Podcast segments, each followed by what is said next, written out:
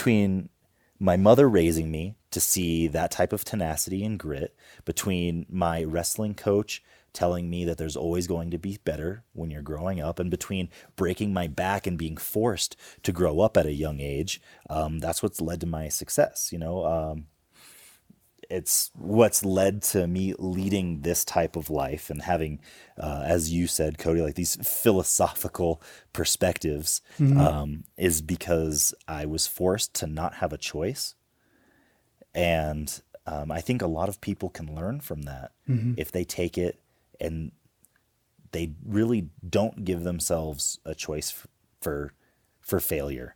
You know, Mhm. you give yourself the choice for growing, and you give yourself the choice for learning. Yeah. and you go for it. You try and you fail, and then you keep pursuing whatever it is. Eventually, you get there. That was Paralympic sit skier Andrew Kurka. From the very beginning, he was pushing his limits. He was the first sit skier to ride down Christmas chute at Alyeska, an inbounds run with a 45 degree pitch that narrows to about 15 feet. And he's never been afraid to get hurt. He's broken his back, his ankles, his wrists, ribs, arm, femur. For him, fear doesn't factor into his process. When he's pushing out of the gate at a competition, for example, he's focused on what he needs to do to win. He's prepared himself for these moments so that there are as few surprises as possible. It's the reason he's achieved gold medals at the Winter Paralympics, the World Championships, and the World Cup. But it took him time to get where he's at right now. He's always been naturally talented, but he needed to learn how to nurture and develop that talent. He needed to learn how to temper his passion. Among others, he credits Challenge Alaska with not only introducing him to sit skiing, but also helping him realize his potential. So much of his spirit and his determination comes from the ATV accident that rendered him a paraplegic. He was 13 when it happened, and he says it was the worst thing he could have imagined going from being a champion high school wrestler to losing the use of his legs. But as time went on, he learned to adapt, and the trajectory of his life changed course. He would continue to wrestle for a few more years before getting into sit skiing. Years later, trauma visited him again.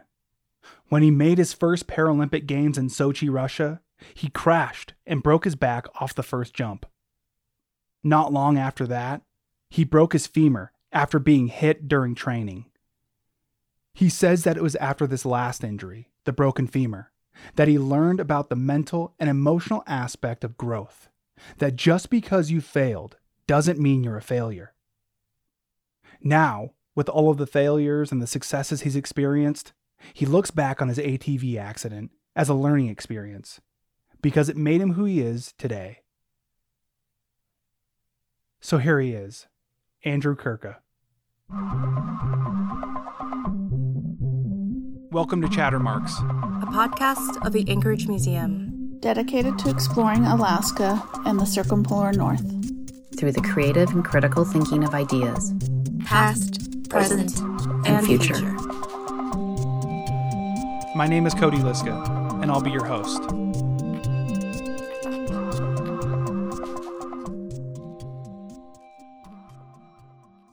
You were the first person to monoski Christmas Chute at Alyeska, right? I was, yes. At the time, did you know that you were about to be the first? I did. You did, okay. And yeah, and that is what pushed me to want to be the first to monoski Christmas Chute.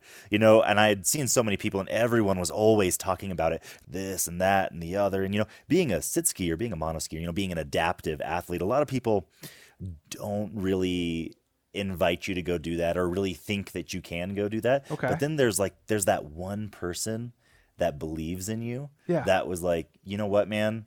You're good enough. You should just try it. And I was like, "Pff, okay. and I did.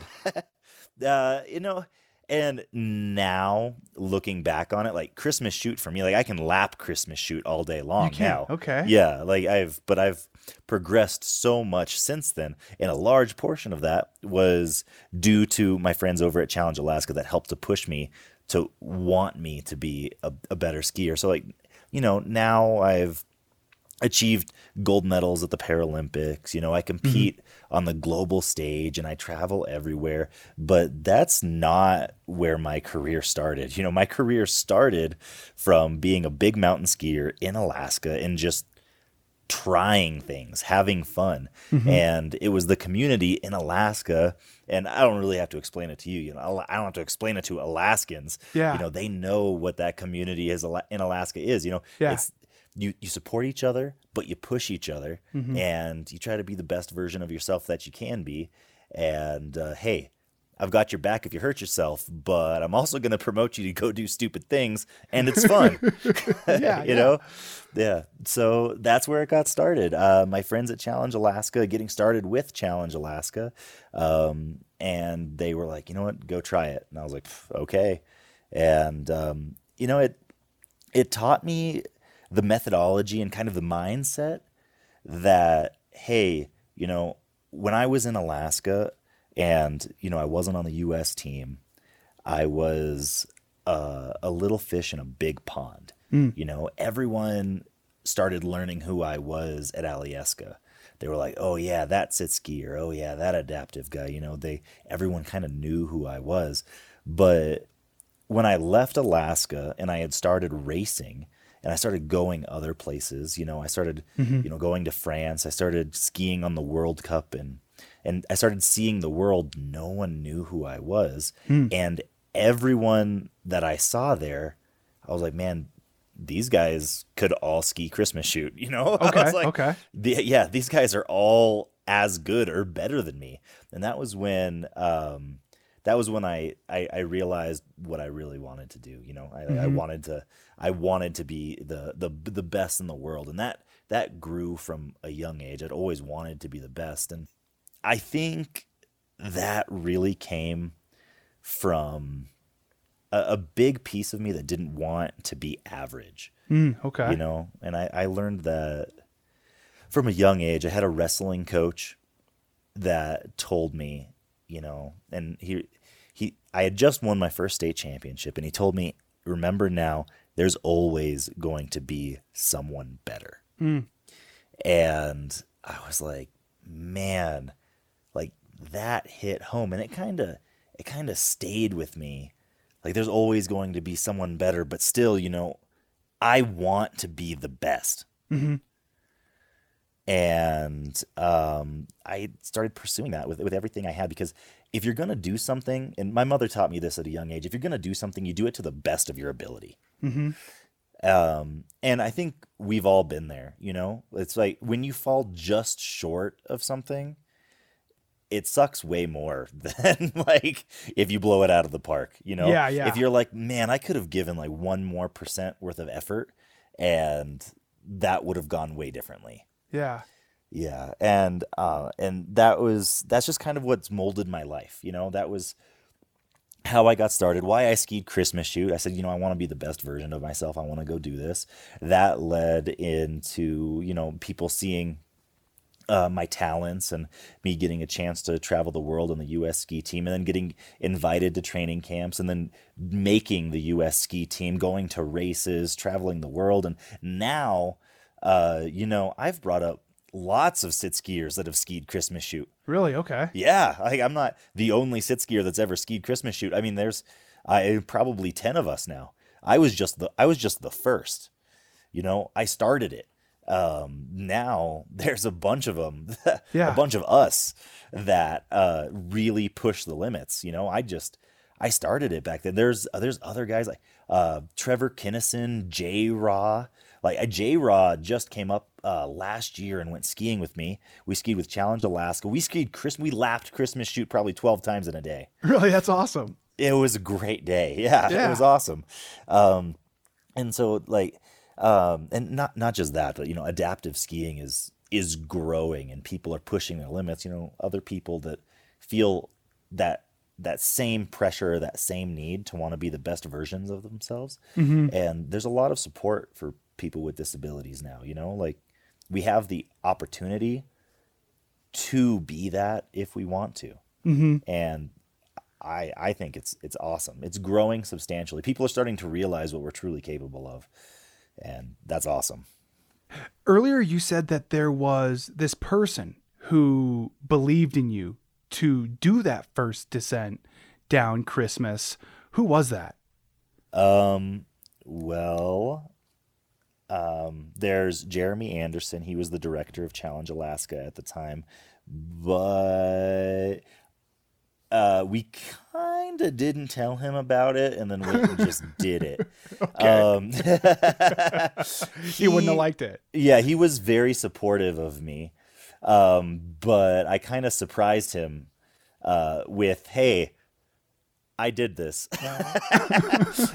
Being the director at the time, he was like a little, well, okay, glad to see you're all right. Yeah. Uh, and then he went and skied it with me. Okay. And um, that brought a lot of faith. But um, uh, the he was actually Paul Wursema was, and he's recently passed away. He actually passed away that same year that we skied Christmas shoot. Okay. Um, and he passed away uh, in a car accident on the Turnagain Arm Mm. Uh, that same year. So uh, it was uh, kind of like a bittersweet symphony for me. Yeah. Um, you know, like getting into skiing, just kind of starting to getting into racing. hmm I went and I started pushing all these limits and I had this one guy that like really believed in me. He was always there to keep me safe, but he was always there to be like you can do it. You know, Mhm. I'm not going to stop you. Let's go let's go push your limits. And it was Yeah. awesome. He helped me to grow so much.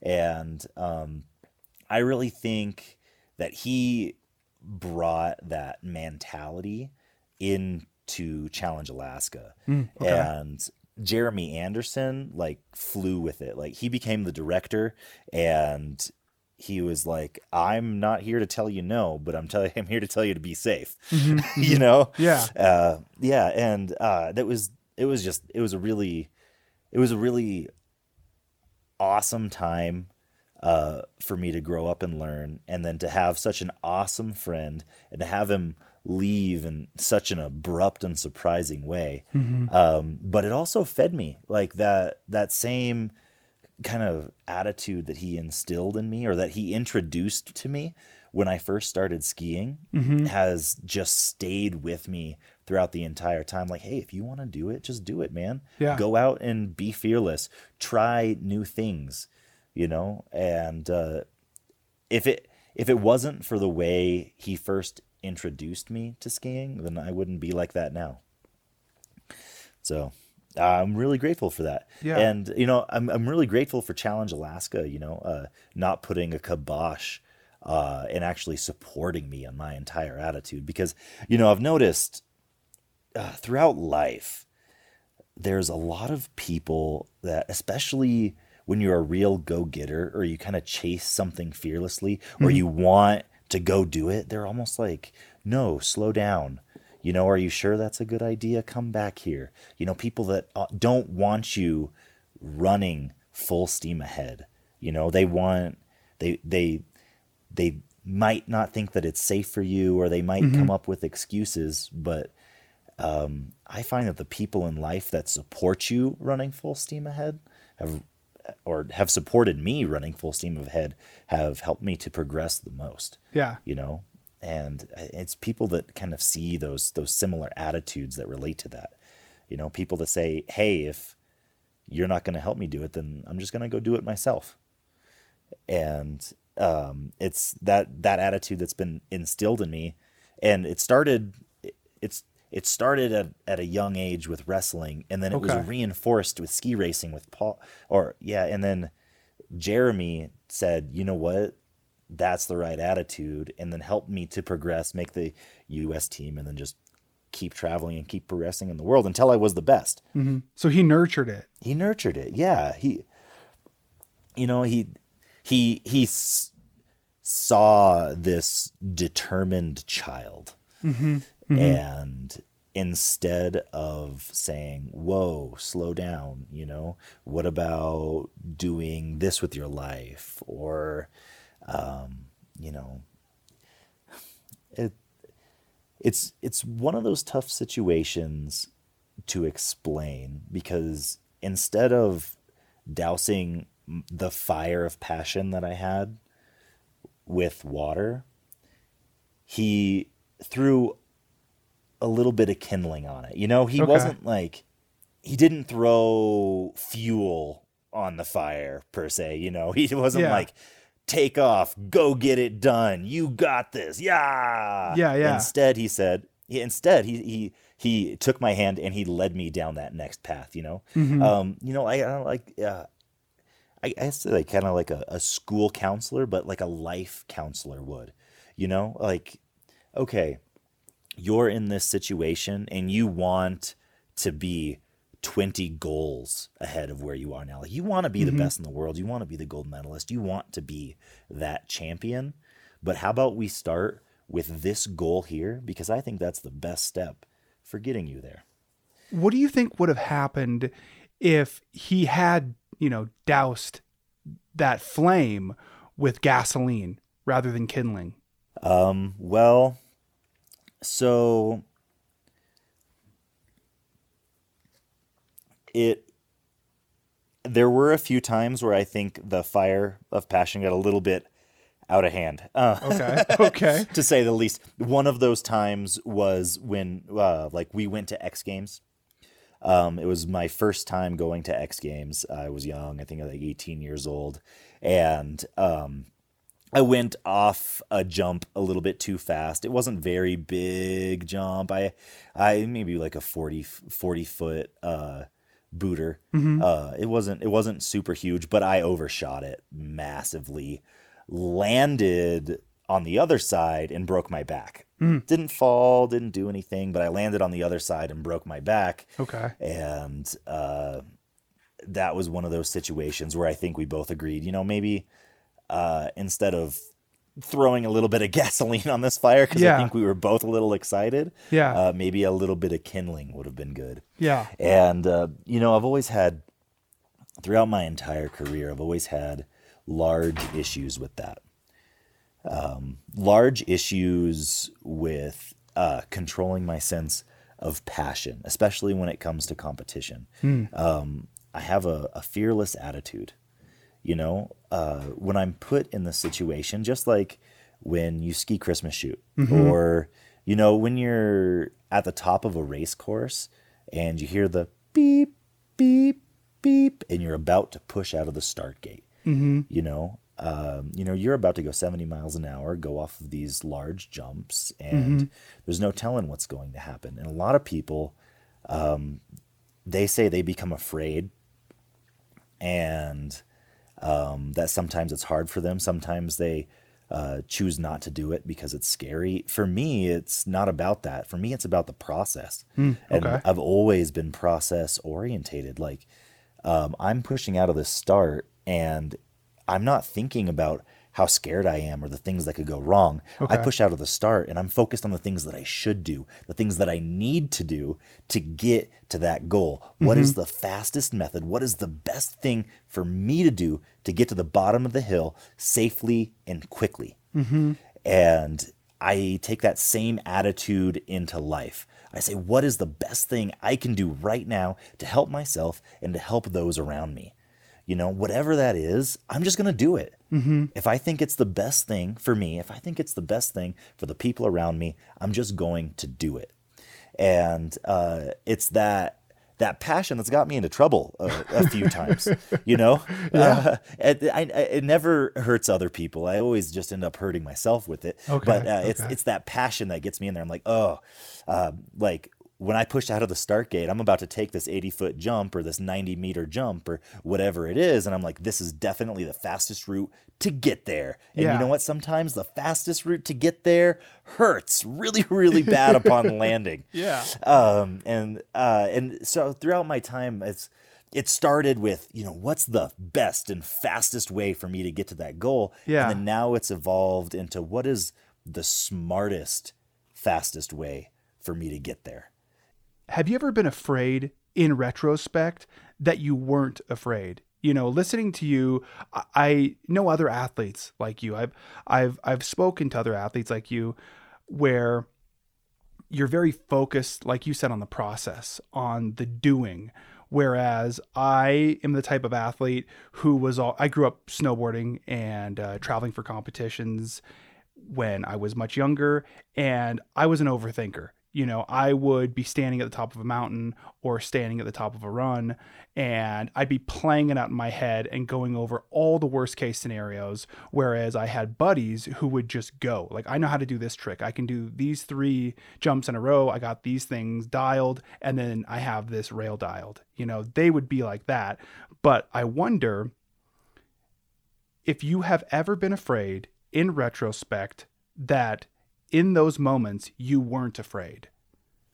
Um, I've learned to be cautious about my fearlessness. Okay. And I have also learned to um, communicate that, like, especially to coaching staff or to teammates or to people of that nature. Um, you know, whenever the situation comes down to it, I'm like, look, this is where the fastest line going off this jump is. Where do you think the safest line going off this jump is?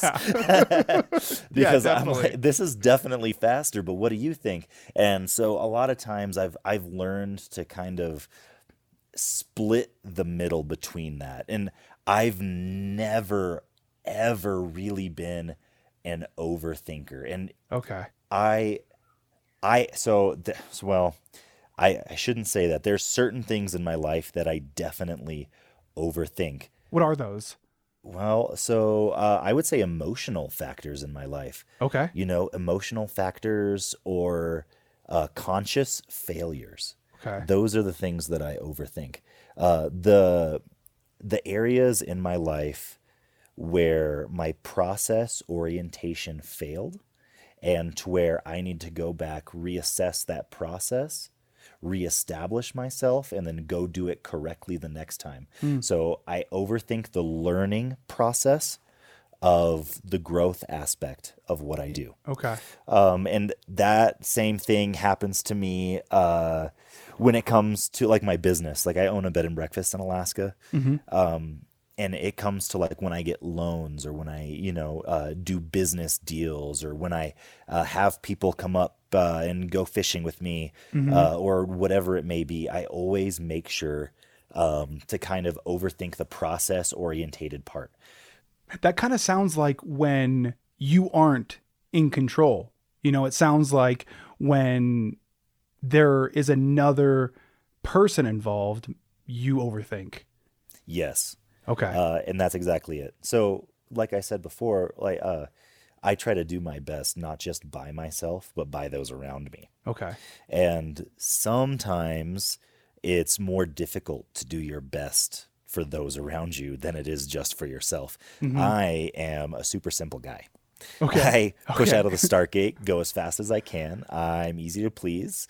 And uh, as long as I gave it my all, I'm really happy. Yeah. Um, but sometimes when uh, there's other situations like um, uh, like when I, I fail in the race course, like, oh, I went off that jump incorrectly. I missed that gate. What led to that? How can I fix it? I overthink those things. Or like uh, when uh, I have a fishing trip coming up with some good friends of mine, and like I'm super nervous. I'm like, this is the only time they're ever going to get to Alaska. Mm-hmm. I want to make sure to get them on fish. I stay up all night researching, looking at tides, doing all of those other things because I want to make sure that those around me stay happy, mm-hmm, you mm-hmm. know? And I can't control those process orientated things as much, but I can prepare for them and um, you know it's when it comes down to especially being an athlete um, prior proper planning is something that's very important you know? Okay. uh, before you push out of the start gate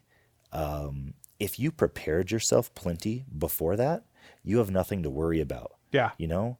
Uh, that's that's always what i thought. Like uh, you know i worked so hard leading up to this moment right now I have nothing else to worry about. I'll assess it when that situation comes because I did my best to prepare myself for this moment.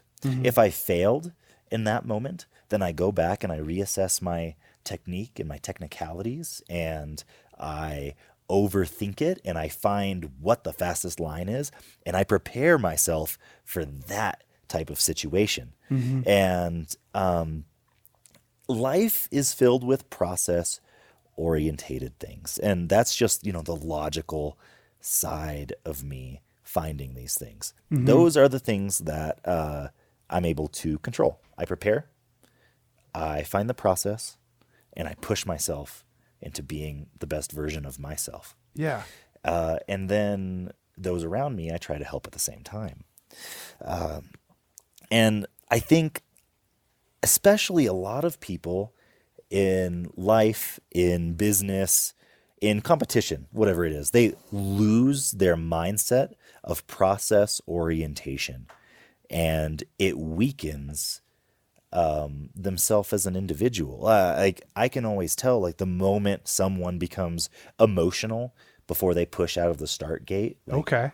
I have an advantage over them. And people do that all the time in life. It's when you stop focusing on the process and you start focusing on the goals or um, the product is when things start failing.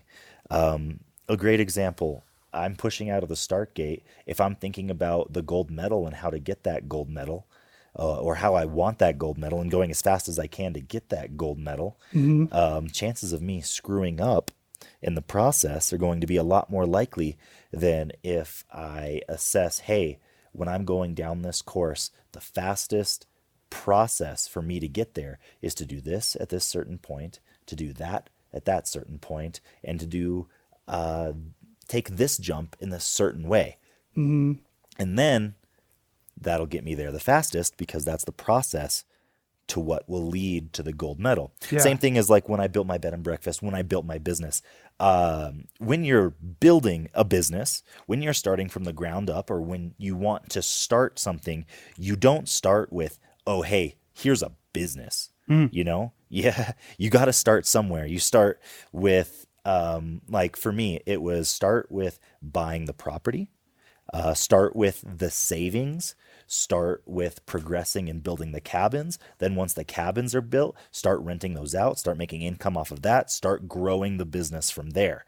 Um, it's the process to get there. It doesn't just happen. I mean some of us are lucky enough in life to have people that can help make it happen for us. Um, but typically uh, i think those type of situations fail um, in a lot of in a lot of situations because uh, the passion for the process isn't there. You don't achieve you don't you don't achieve a gold medal just by pushing out of the start gate. Um, otherwise, everyone would.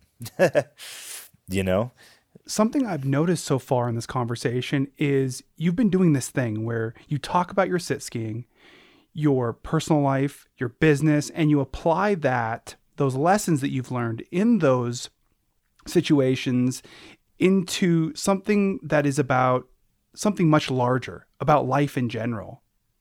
Yeah. Well, um, throughout everything that I've done in life, uh, I like to consider it a life lesson. Mm, okay. Um, you know, uh, when it came to, see, well, uh, a simple example. Uh, when I made my first games in Sochi, Russia, uh, off of the very first jump, I don't know what it was, like a hundred meter jump or something, like a 300 foot jump. Um, I crashed and I broke my back. And uh, at that moment, uh, I learned a, a pretty big lesson about jumps. yeah. Yeah. Yeah, and um, and then not too long after that, uh, I got just severely unlucky.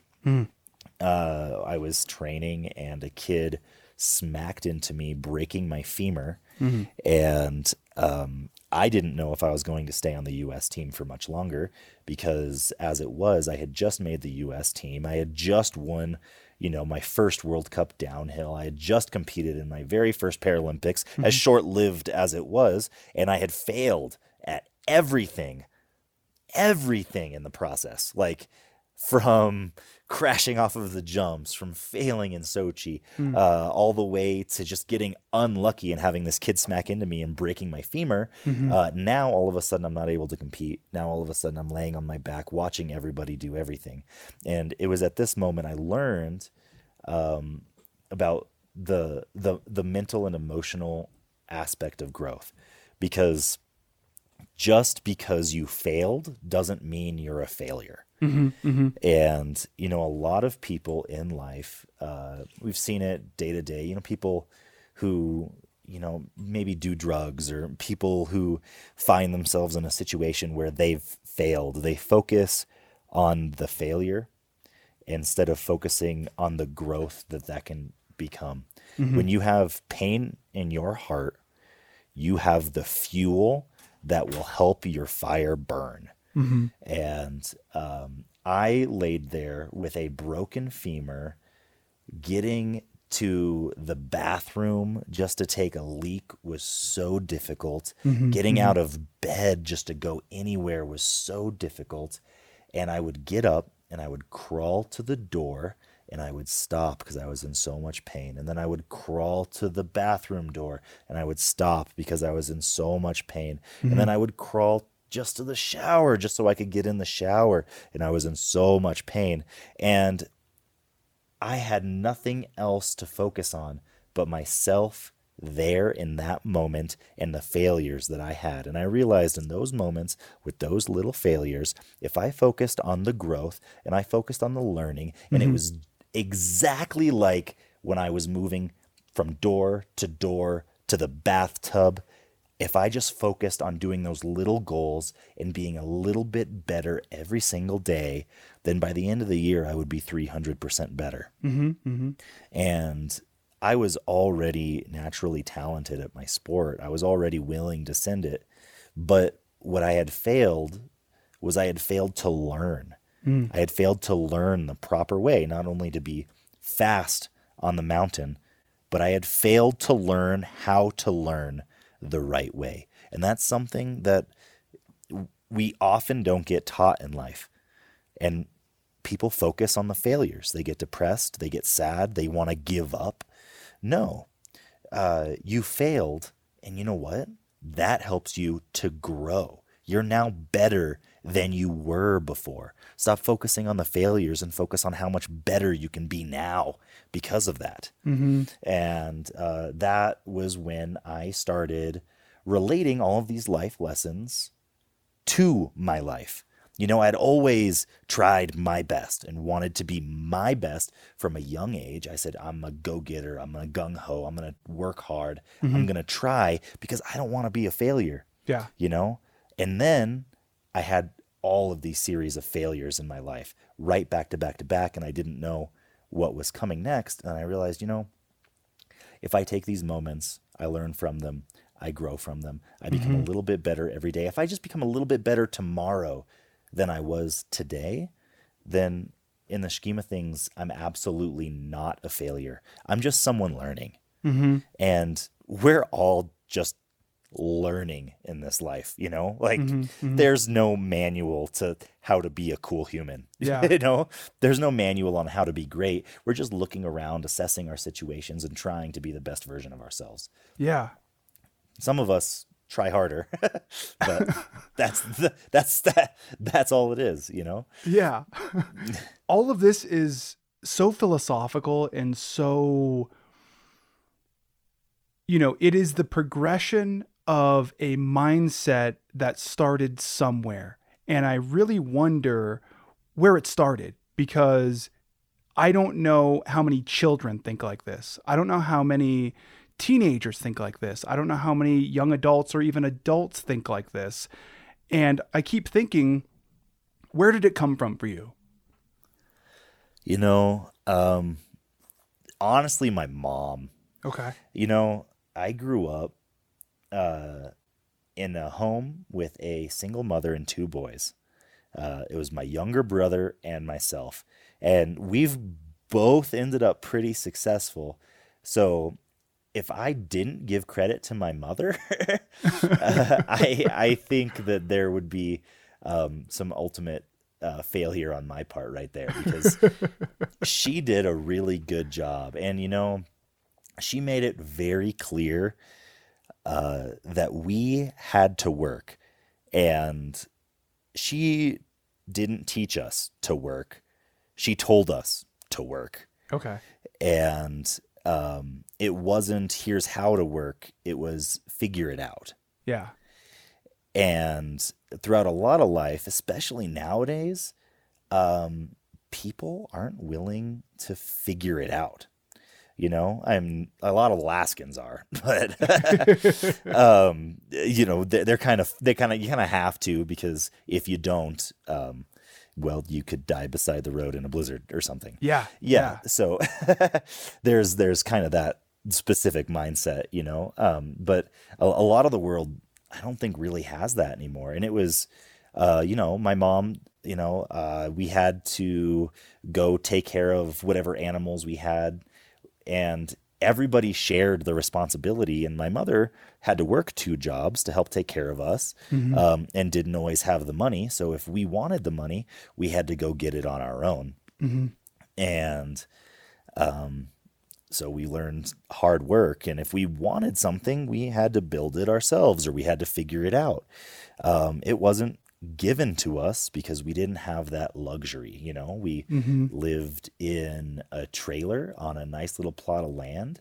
and it was home um, my mother provided a home and she provided morals and uh, she provided food Yeah. Yeah. and then we had to learn how to survive for the things that weren't necessities.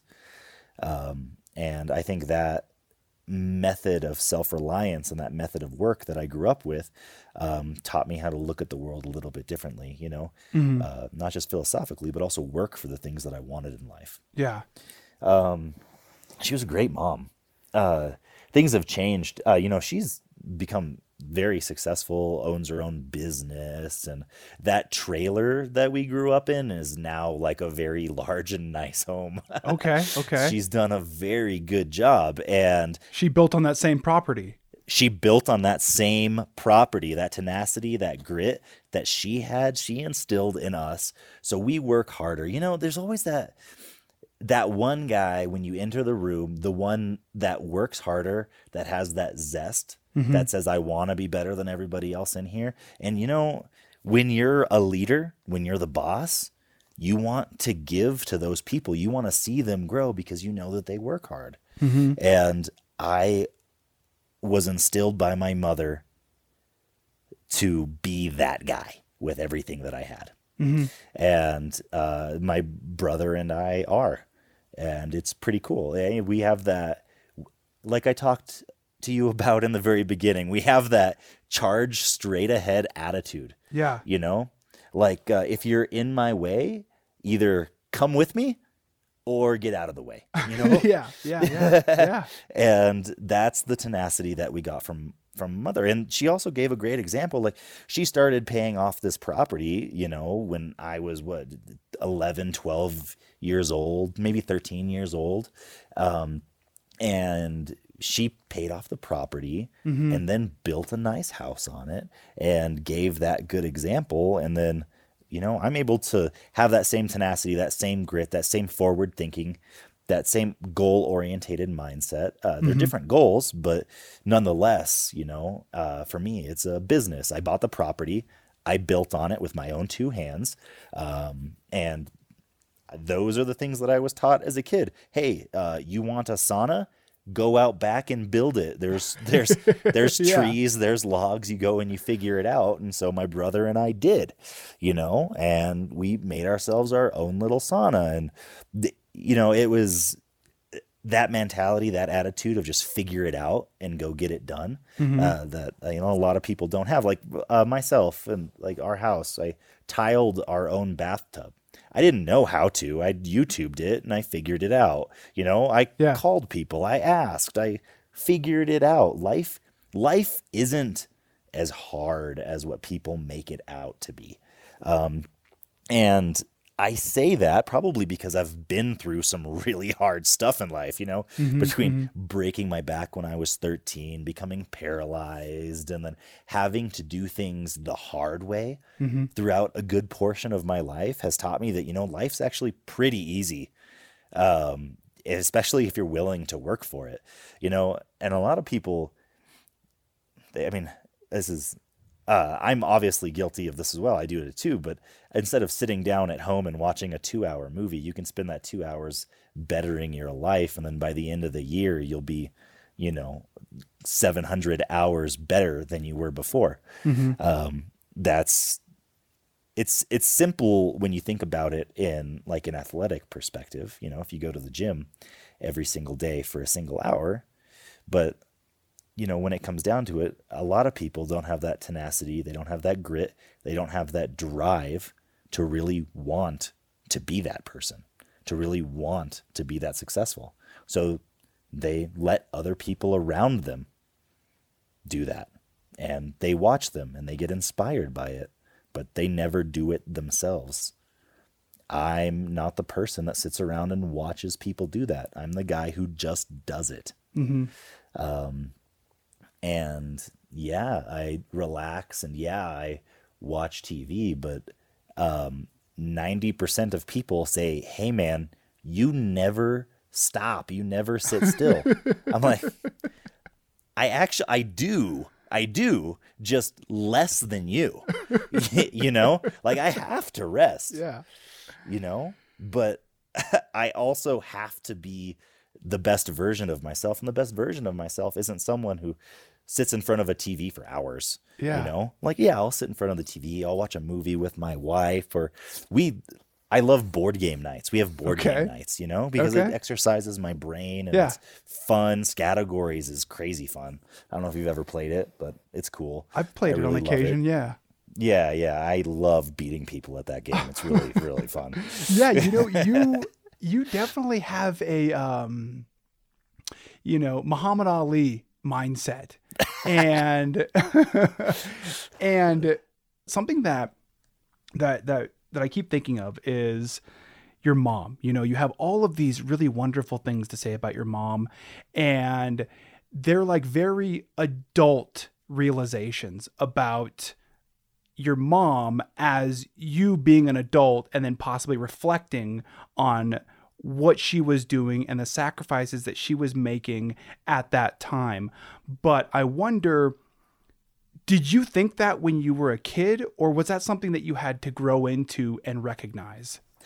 Um, you know, I recognized it as a kid. You Um, did. Okay, that's yeah, great. Yeah, yeah, I definitely did. I recognize it more now as I'm older. Um, but I recognized it. I definitely recognized it as a kid, mostly because um, she made it very clear that I had responsibilities. Mm, okay. It wasn't it it wasn't that I wasn't just you know sitting at home uh able to be a kid all the time with my childhood um i had to be respons- responsible and i had to help as well and a lot of that was with my younger brother you know uh waking up making sure he had to get to school and things like that while my mom worked nights or um, worked long hours or whatever it was, making sure that I was there when he got home or uh, going to wrestling practice, you know, whatever it was. And it was a, a, a group effort by our family, you know. Um, there was my mother and there was my grandma, and those are the people who took care of us. Um, and then we all helped to take care of each other. It wasn't just them helping us as kids. It was, you know, as kids, you have to be responsible and you have to get this stuff done because I don't have the time to hold your hand and walk you through it. So you figure it out. You know, here's a $50 bill, go get the school uh, necessities that you need. Your grandma will be here at 4 p.m. to pick you up, and uh, she'll take you to Walmart and get the stuff that you need and come back uh, in a few hours. You know, it was figure out the things that you need and do it. And so we did. And um, I noticed it as a young kid because I, I had to, because I had to help. Um, I think, I mean, honestly, I, unless you're a child that's like forced to help or see things in that perspective, like you come to the realization that you can't have everything, I think it, uh, makes a makes a big difference because if you're just kind of given everything or you're handed it, uh, you you know you don't learn to see things from that adult perspective. Okay. You don't learn to grow and you don't learn to realize the things that others are doing for you. You know, dad, this is just an example that like I see like dad rakes in $200,000 a year. Um, and you don't, you are given an allowance to go buy clothes weekly or monthly or something like that. You know, I wasn't given that.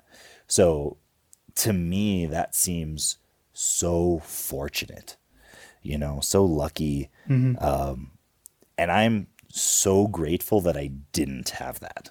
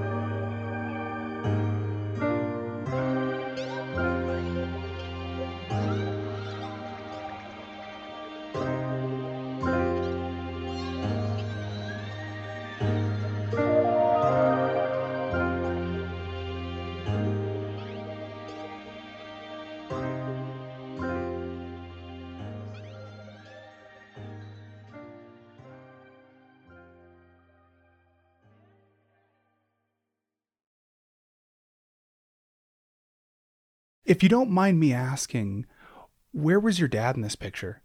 Um, he was he was never around. My uh, I grew up with a uh, I grew up with my father out of Homer. Okay. We grew up in Homer, Alaska, and then my parents divorced, and my dad wasn't around. Just never, never came around anymore. Uh, and uh, never really even talked to him. It just kind of went away. Um, he was just done, gone, um, exited out of the picture, and so we kind of picked up uh, whatever slack we could, and uh, we were uh, uh, happy for the divorce. You were. Okay. Okay. to say to say the least, it wasn't uh, the uh, brightest and shiniest childhood. Okay. Um, but it was like uh, we did grow up on a, a farm um, in Homer, and we learned work ethic at a young age, and we had to help. Um, and that just it just stayed that way throughout most of our lives. You know, um, I, I don't know the home we grew up in, the home I grew up in until I was probably ten years old.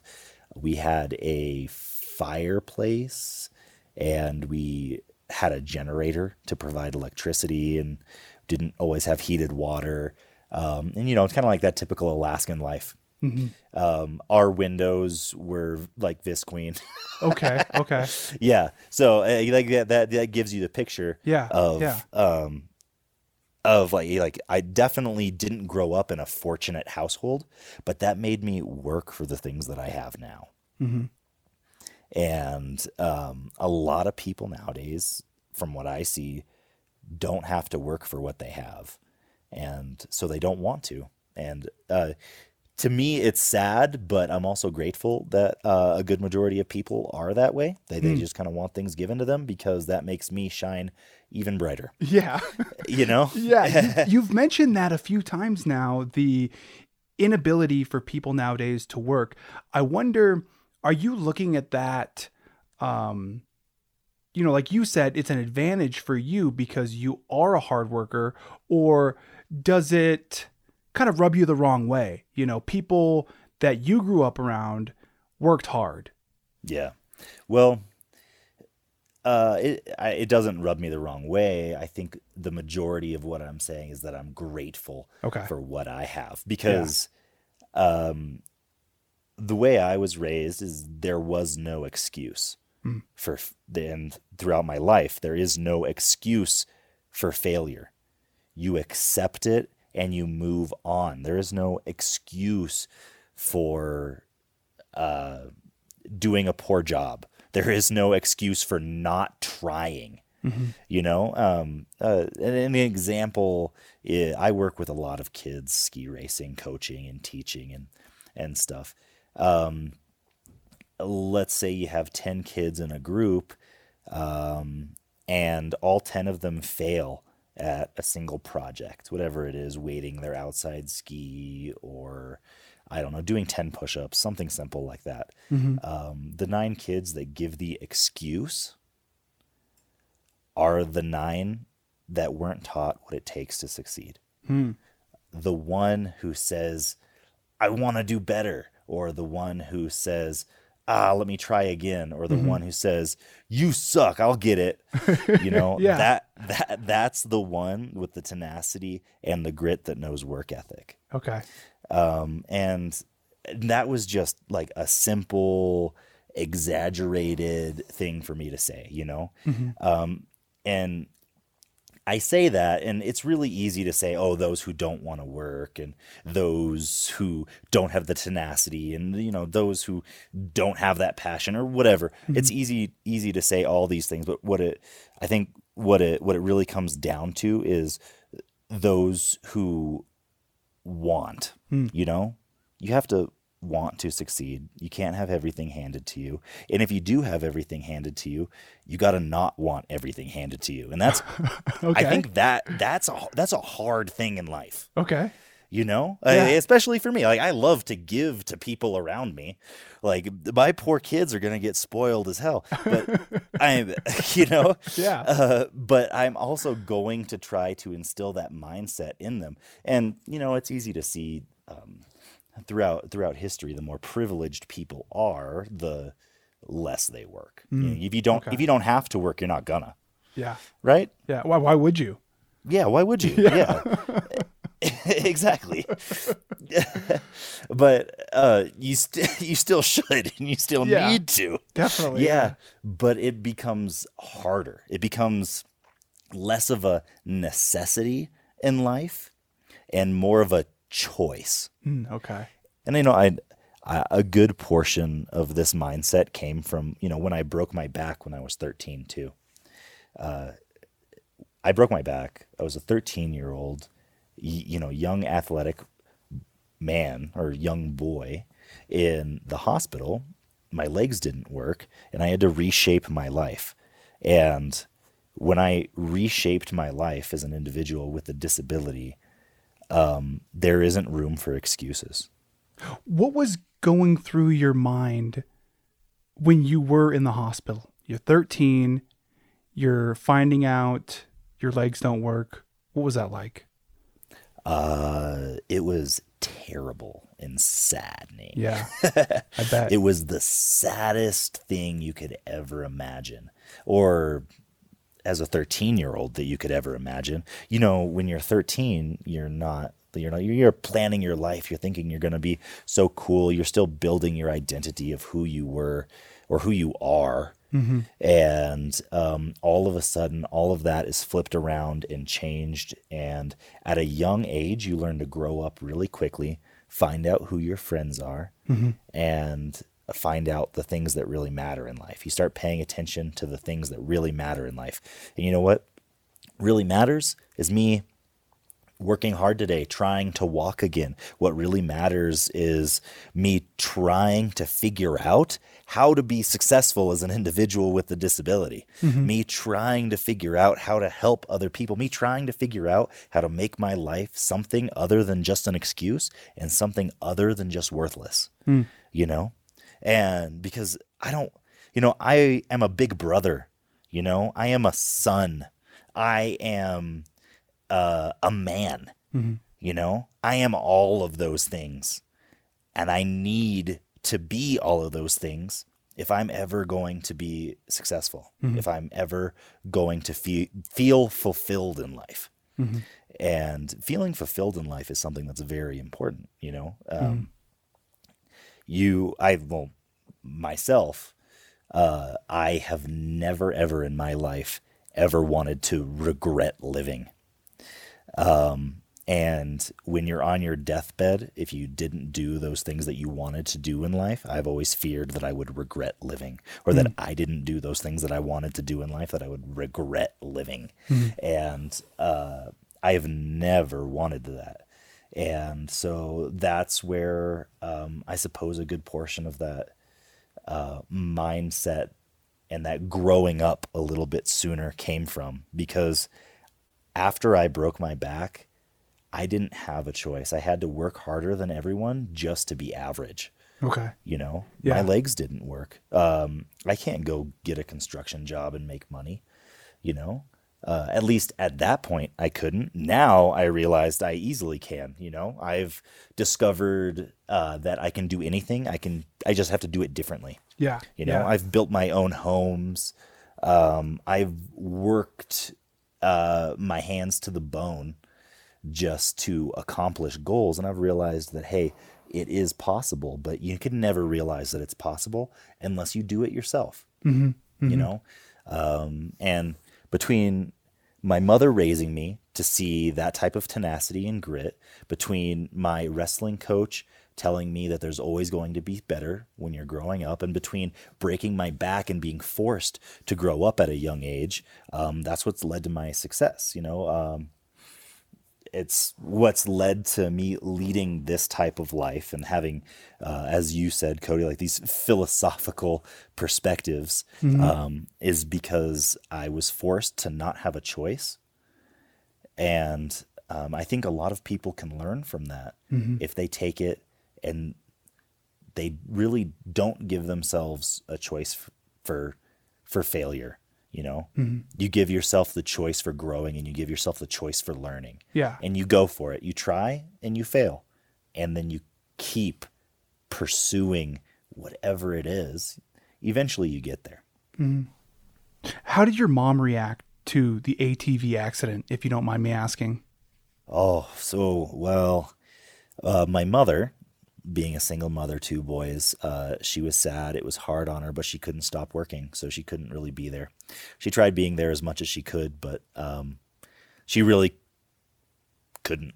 Um, uh, and you know, I found out who a lot of my real friends were in life when that happens. You know, when, when big things happen in life, when all of a sudden things are hard for you, you find out who your real friends are, you know? And I learned that at a very young age. You know, I was 13 years old. Uh, I had a bunch of all of these different friends. And um, when they found out I was disabled, they just, you know, stopped hanging out with me, or stopped spending time with me. And that's when, you know, you kind of start to realize the things that matter in life. And we all go through that stage with friends and personal relationships and our emotions. Uh, for me, it just all kind of happened in a compressed one year time span. you Yeah. know, I, it wasn't, oh, I learned who my friends are throughout high school. It wasn't, I learned who my friends are throughout middle school. It wasn't, oh, I learned who cares about my grades. It was, uh, I learned who my friends are this year mm-hmm. because some of these friend, some of these kids, some of these people don't want to be friends with someone who's disabled, and some of these people only want to be friends with someone who's disabled. Some of these people care about what happened to me. Some of these people want to help, you know, and you you, you learn the people who have the, the the morals and that you you learn to look for what's important, and I think saying that you understand.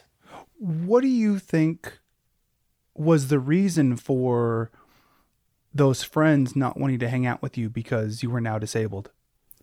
you know a huge portion of it was was uh, a lot of them were just my friends because i was a super killer wrestler at the time Okay. i was a really awesome athlete and uh, once you're not an awesome athlete anymore are you really so cool You know, I was still an athlete. I still am an athlete now. Yeah. Um, at that point, I had thought that I wasn't anymore.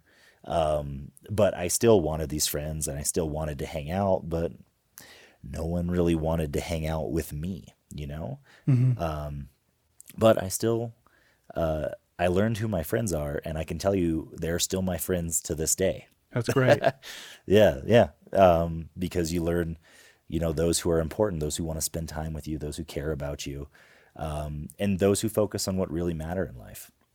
And you know, uh, we were kids. I'm sure some of those people have grown up um, and are totally different now. Um, that's a good possibility. Um, but uh, but I'm happy with where I am and the friends that I have now. yeah. I'm happy with with those who had morals from the get go. How do you view that accident now? Was it a tragic situation or was it an obstacle for you to overcome in order to be the person that you are today? It was an obstacle. It absolutely was an obstacle. And you know, all these things we've talked about, all these instances of failure and emotional pain and life lessons and grit and everything comes to a culmination of of that. It comes to the culmination of growth. That was the largest moment of growth in my life, and I wouldn't have it any other way. That's great. Um, I learned to look at the important things in life. I learned to work hard. I learned to work differently, and I learned what was possible not just for myself, but for those around me. And that on its own uh, is completely worth it. You know, I learned to look at the really, really important things. Um, and a lot of people, they don't, you know? Like, I don't like to sit still, stare at a screen. I'd rather use my brain, use my body. I'd rather progress my life in in some way, you know? Uh, and I, that's not saying video games are bad. Like, I, I play video games, you know? I do sit down, I do stare at a screen but I don't do it near as much as when anybody else does. And when I do it, it's typically with a purpose to sit down with friends and catch up and things like that. I'm not just going to sit down on my own and stare at a screen. For me, that's a waste of life. If I want to say, hey, I succeeded at something when I am done with it, when I'm finished with it. If I sit down uh, in front of a screen, I want to watch a movie that I think betters me in some way, or I at least want to spend time with my wife and say, hey, this was quality time spent with my wife. This is going in a good direction. This is something that was done positively in my life. Um, and so whenever I go to do something, I try to weigh the pros and the cons. And that's what I learned to do from becoming disabled. That's what I learned to do from when I broke my back at a young age is measure out the pros and the cons of what I am about to do. Is it worth it? And will it benefit me? Mm-hmm. And if not, I'm going to go find something that is more worth it and that will benefit me or that will benefit those around me. Um, and I always try to weigh out those pros and cons in my life. And I learned that at a young age because um, I learned that, hey, I might not have that much time left in life, A. And then B, I also learned that some things and a lot of things in life are going to take me a lot longer and are going to be a lot tougher for me. So, what benefits me the most with this amount of time? You know? Yeah.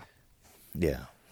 You know, I listened to a few podcast interviews with you and I read a number of articles about you, and so many of them focus on your accident.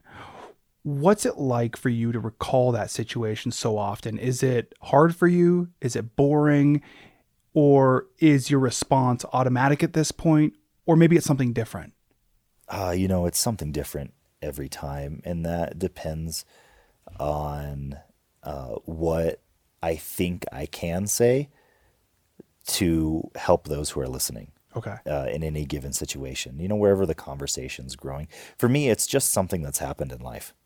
You know, um, it's it was a huge learning experience, just like uh, when the entire game was on your shoulders in a high school basketball game and you miss the final shot. You know, Mm-hmm. uh, it was a learning experience. You know, you're gonna you grow from it. Mm-hmm. For me, that's what it is. Um, it it's I'm just an individual with a disability. I learned how to live my life a certain way because of the experience that I've had. If I explain those experiences, if I explain that mindset and I explain that to others, then others might be able to be successful in their own unique way. Um, and that's that's why I do what I do. That's why I do uh, motivational speaking. You know, that's why I love being a teacher. It's why I love, um, you know, being a, a ski racer. That's why I love doing all these different things that I do. That's why I love owning a business. That's why I love volunteering with chil- children with disabilities. That's why I love coaching underprivileged youth. That's why I love doing all these different things in my life is because uh, I'm helping to better them with the experiences that I have had in my life. Mm-hmm. If you take those kids who were spoiled or have these uh, unfortunate situations and you teach them to look at the world in a certain perspective, that same way that I looked at the world after I be- became disabled, mm-hmm. you know, they are going to grow up l- learning to look at the world that way mm-hmm. and also helping others in the process you know um, that's that's why i do what i do being a an athlete you know myself being a professional ski racer is an inherently self- selfish sport Okay. being an athlete at all is an inherently selfish sport. You wake up in the morning, you work out to better yourself.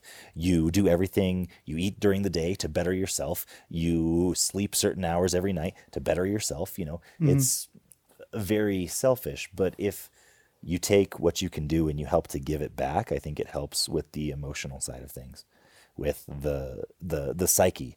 All of a sudden, what you're doing has a higher purpose Yeah. and uh, it's it feels really good to help other people because I know that I uh, as independent and as gritty and tenacious and go getter as I am, I wouldn't be where I am without those who have helped me.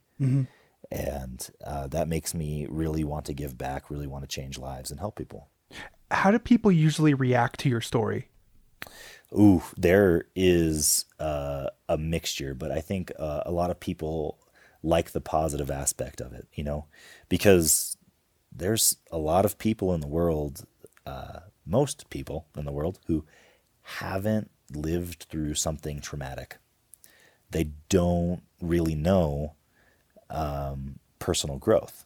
And so, and trauma forces personal growth you know um, whether it be uh, emotional trauma like when you're younger and uh, you break up with your first girlfriend or whatever it may be Yeah. that's a trauma that's a personal and emotional growth you know Yeah. we learn from that and you learn from it passionately and wholeheartedly.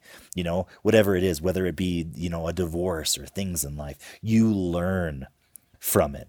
And my story the trauma that i've had was a giant learning experience. And i present that learning experiences or those learning experiences to the people so that they can learn that when that trauma happens to them, they turn it into growth as well. Mm-hmm. They take it and they learn from it and they know the positive direction to take their mindset to help grow. Mm-hmm. Mm-hmm. Uh, that's that's what my story does. It helps people to take that trauma, take that I, I mean, we've, we've called it failure. You could also call it trauma as well. Okay. Um, because it, it's damaging to you, whether it be physically or emotionally, whatever it is and it teaches you to grow. My story helps people to acquire the mindset that it takes to grow.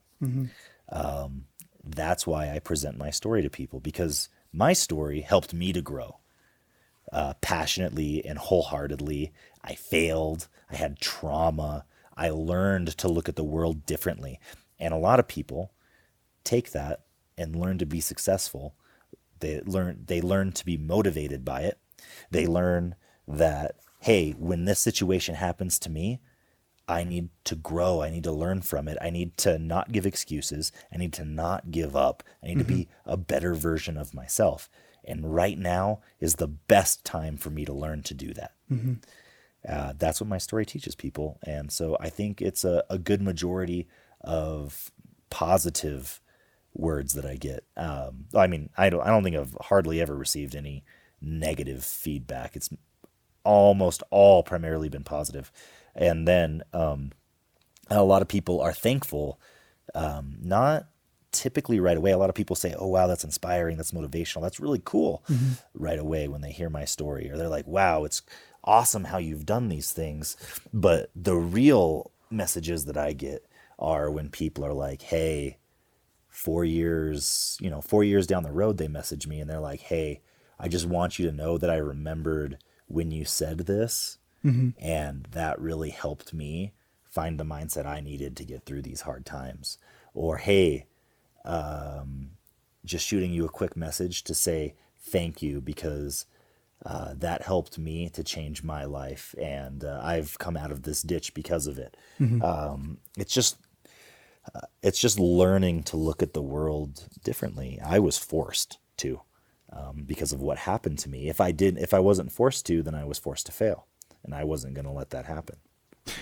Going off of that, you know, you said you were forced to see it that way. Do you ever feel like maybe this is a little bit of a crusade for you or a, a mission or a responsibility to imbue that knowledge onto people because maybe they will never have to go through what you did? Uh, yeah, I think it's a responsibility of mine, or at least I've given myself that responsibility. You know, a lot of people say things happen for a reason. Well, things don't happen for a reason unless you make that reason happen. Okay, okay. That's the way I see it. You know, I didn't break my back for any specific reason, except for the reasons that I make become of it. You know, it's like saying it's like saying uh, the people that sit at home on their couch and become 300 pounds because they broke their back. Oh, well, you broke your back and it happened for a reason. No, okay. no, the reason wasn't for them to sit at home and gain 300 pounds. That wasn't the reason. But they can make a reason if they want to. They can make it a reason to lose 300 pounds. They can make it a reason to be inspiring. They can make it a reason to make a difference in the world. You know, anything that's happened to you, you can turn it into a positive thing. There is a way out there. You just you have to look learn to look at it from that perspective and that's what I think my story presents to people is a perspective to look at the world through a different light, through a different lens, through a different way. Um, that helps them when they hit those low points. So maybe those low points aren't quite as low, or maybe when they do hit those low points, they say, "Hey, uh, I learned how to grow from this, or I learned how this can change my life um, for a positive." Um, that's that's uh, what I think my purpose or what I've made my reason to be. Do you remember when you first realized that this wasn't just a hobby, sit skiing, that you were a competitor? Yeah. Yeah, I do remember when that happened and it was it was a terrible day, honestly. okay. yeah. It was like 30 below and windy outside and I had gone to this camp and then and the camp was brutal and cold and then we'd gone from the camp to my first ever race. And the race was even worse. and I was like given the spandex suit to wear and I didn't have any idea what was happening and I was just free. I was like, dude, I have frostbite everywhere. What is the point of this? And but at the same time, I was like, I want to compete and I want to win, and all of you guys suck. You know, I had that, I had that like go getter mindset, and I was like, yeah, yeah, I'm not cold. I'm an Alaskan. Whatever, it's cool.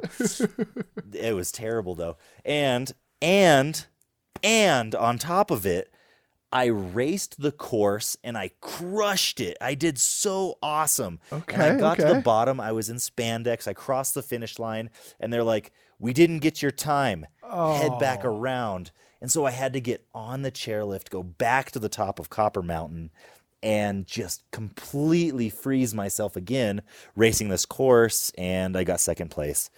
And I'm pretty sure I would have gotten first place if they got my first time, but they didn't. So I got second place, and uh, I said, "Hey, uh, you know, maybe this is for me. Yeah. Uh, I don't suck at this. I guess I should keep, keep trying." Yeah. Yeah. yeah, and uh, that was the moment. That was the moment that I decided, "Hey, you know what? Uh, I guess I'm gonna be a ski racer." And that was the ski racer portion of it. As far as being a skier, uh, it was the very first time that I skied, uh, and I I remember we went went to the top. It was chair 3 at Alyeska. It was the bottom chair. Uh, we got to the top of the bottom chair, and we were just starting. Paul was there, and um, the coach was there, and they were kind of assessing uh, what I had, and I asked them. You know, they were giving me instructions on what to do, and I didn't listen to a word they said. And I went just straight. I just straight lined chair seven, and then crashed at the bottom. Really? Okay. And yeah, and they came up to me and they're like, "Oh my god, are you okay?" And I was like, "That was awesome!" and then we went back to the top, and they were like, "How about we try turning now?" And I was like, "Why would we do that?" that was that was fun as it was. yeah. Uh, I've become pretty good at turning since then. uh, but it was that was so like that that was the the very first time I was on a ski. I was like, this is fun. I definitely want to do this. And then Yeah. the very first time I raced and I did really well, I was like, you know what? Maybe I'll try to make a career out of this. And I saw that there were so many other people um, that I felt were less talented than me, but were also mentors to me um, that were ma- being successful at what they were doing. They were being motivational. They were inspiring lives, and I was like, man, I could do that too. You know, I could, I could, I could do that too. And uh, that's when I started trying to make a living out of it, and it was really hard. It's really hard to make a living out of being an athlete. A lot of people think we're just like spoiled kids, but I definitely am not. and I've worked very hard to get to where I am Yeah.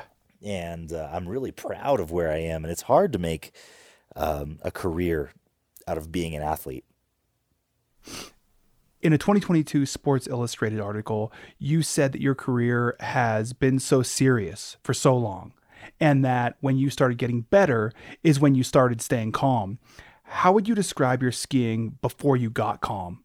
Out of control and wild, Okay. fearless.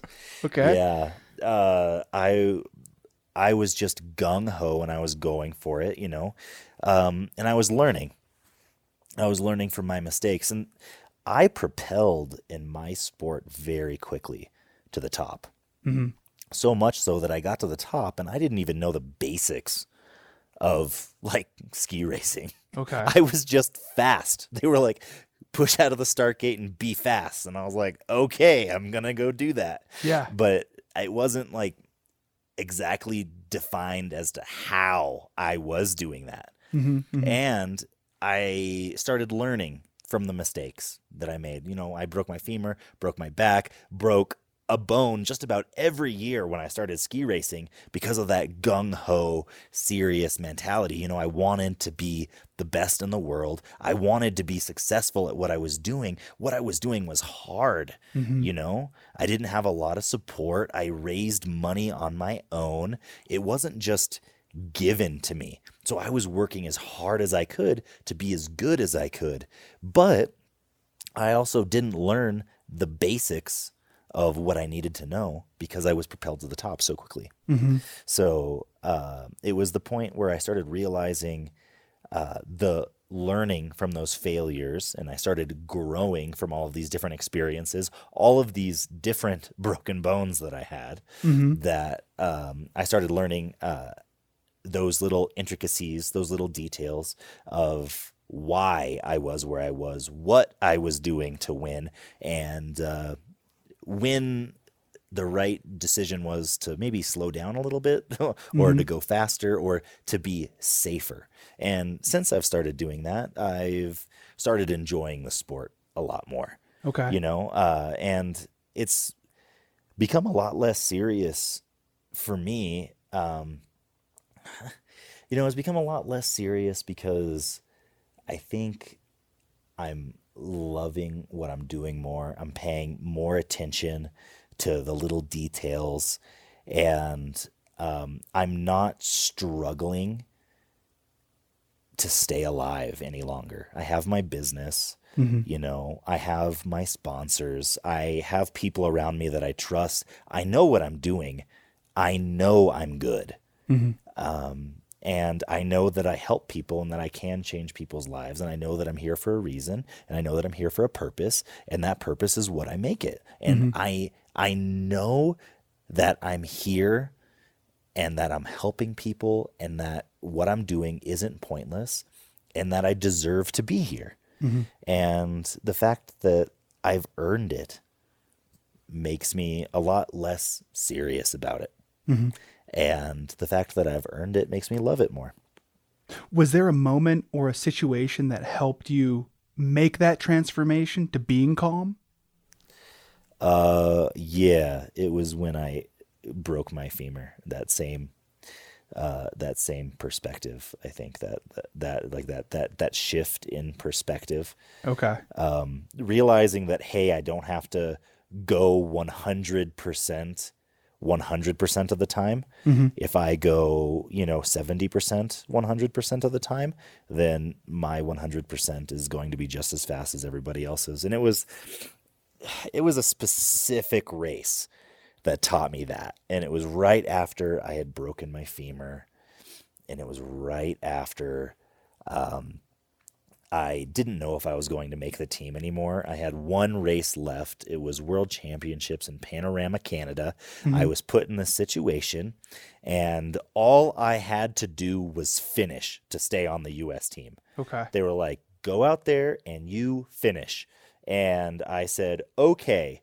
So I consciously slowed down for the first time ever in a race course. I said, Okay. I'm going to slow down right here because it's dangerous. And I slowed down and I got a bronze medal Okay. Okay. at World Champs. Yeah. And I said, well, maybe if I just slowed down a little bit less, that would be a gold medal. Because I was just like a few tenths behind the leader. Mm-hmm. And that was that was that that was that learning experience for me. That was that that instance that I learned that hey, sometimes in life you just have to pace yourself.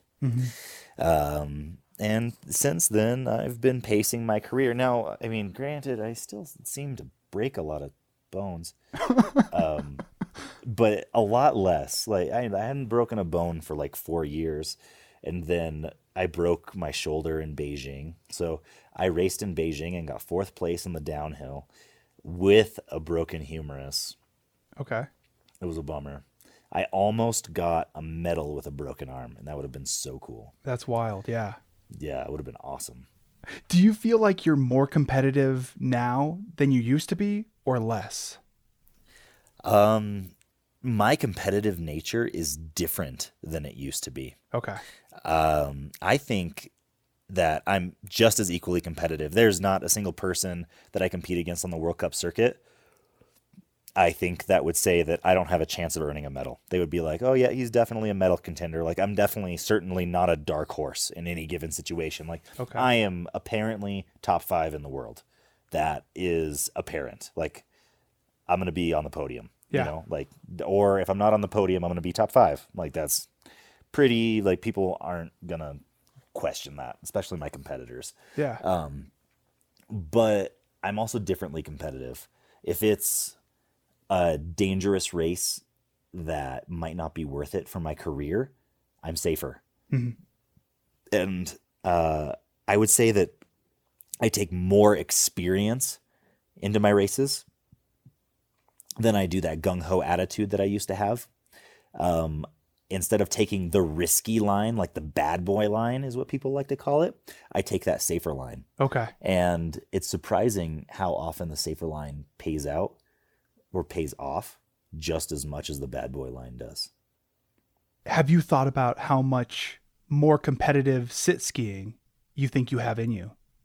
I have. Yeah, I think about it pretty regularly, uh, mostly when my wife reminds me about it. like, hey, you've broken some bones. Like, when do you think you're going to be done with this? Like, hmm, when I retire, I'll be done with it. uh, uh, it's it's it's coming up. You know, maybe not this next games, but definitely by the games after I'll be retired. Um, I've still got I'm still competitive and I've still got so much more left in me, Mm-hmm. but I also have other things in life that I really need to like start focusing on um, more. You know, like my wife, like having kids, like uh, my bed and breakfast, my business, retirement. Mm-hmm. Like I, I have, I'm preparing all of those things and I have them set aside and ready. But it's really hard to stop when you are still good mm-hmm. you know and that fire for me was really lit like that flame of passion for the sport was really lit after beijing when i broke my arm and i still got fourth place mm-hmm. you know because if i got a gold medal at beijing i was probably going to retire you know i was gonna i was ready to be done but uh now i'm not not at all. I want to win and I want to show everyone that I can win again and that I can beat them whether my arm's broken or not. And you know, so many of my all of my competitors I think are inspired by me beating them with a broken arm. you know? Yeah, They're I like bet. they're like I can't believe you did that. Um, and I'm like, yeah, well, um, I can, you know, because I could have done so much better, even with a broken arm. Like in hindsight, looking back, I'm like, man, you know, you ask me like the things that I overthink. That's what I overthink. Okay. how Okay. I how I could have won in that situation. Uh, and it it was possible, but it was also difficult. I got just I just got really unlucky in Beijing. It was very windy, very poor conditions for me in general. Um, and I did well for what was handed to me, but I'm going to do better at the next games because I want to. Yeah. And I want to prove to myself that I still got it or that I still have it and that I can't go out with a broken shoulder. You know, a fourth place with a broken if I got a bronze medal with a broken shoulder, I would be better off than getting the wooden spoon. You know what I'm saying? the wooden spoon. Yeah, the wooden Okay. spoon. Yeah. okay. what do you think you'll do in retirement? Uh, so I'm a pilot. Um, so I'm gonna become a sport pilot instructor. Maybe do some uh, fly-in fishing trips, fly-in hunting trips, things like that. You know, just be a uh, be a tour pilot, and then I'll own the bed and breakfast. And uh, my bed and breakfast has an airstrip on it, and uh, I'll be a dad. That all sounds solid. That's gonna be retirement for me. Yeah. uh, yeah, fishing, hunting, flying, and owning the business and being a dad. Yeah. Not in that order. Dad's gonna come first, and then the other stuff. But Okay. Okay. yeah, those are just the things that are on my mind. Well, Andrew, those are all the questions I have for you. I want to thank you for your time, for your story, and for all of your inspiration. Uh, no worries, man. Uh, hopefully, it helps to change someone's perspective a little bit. Helps them to see things um, through my eyes or through a different lens.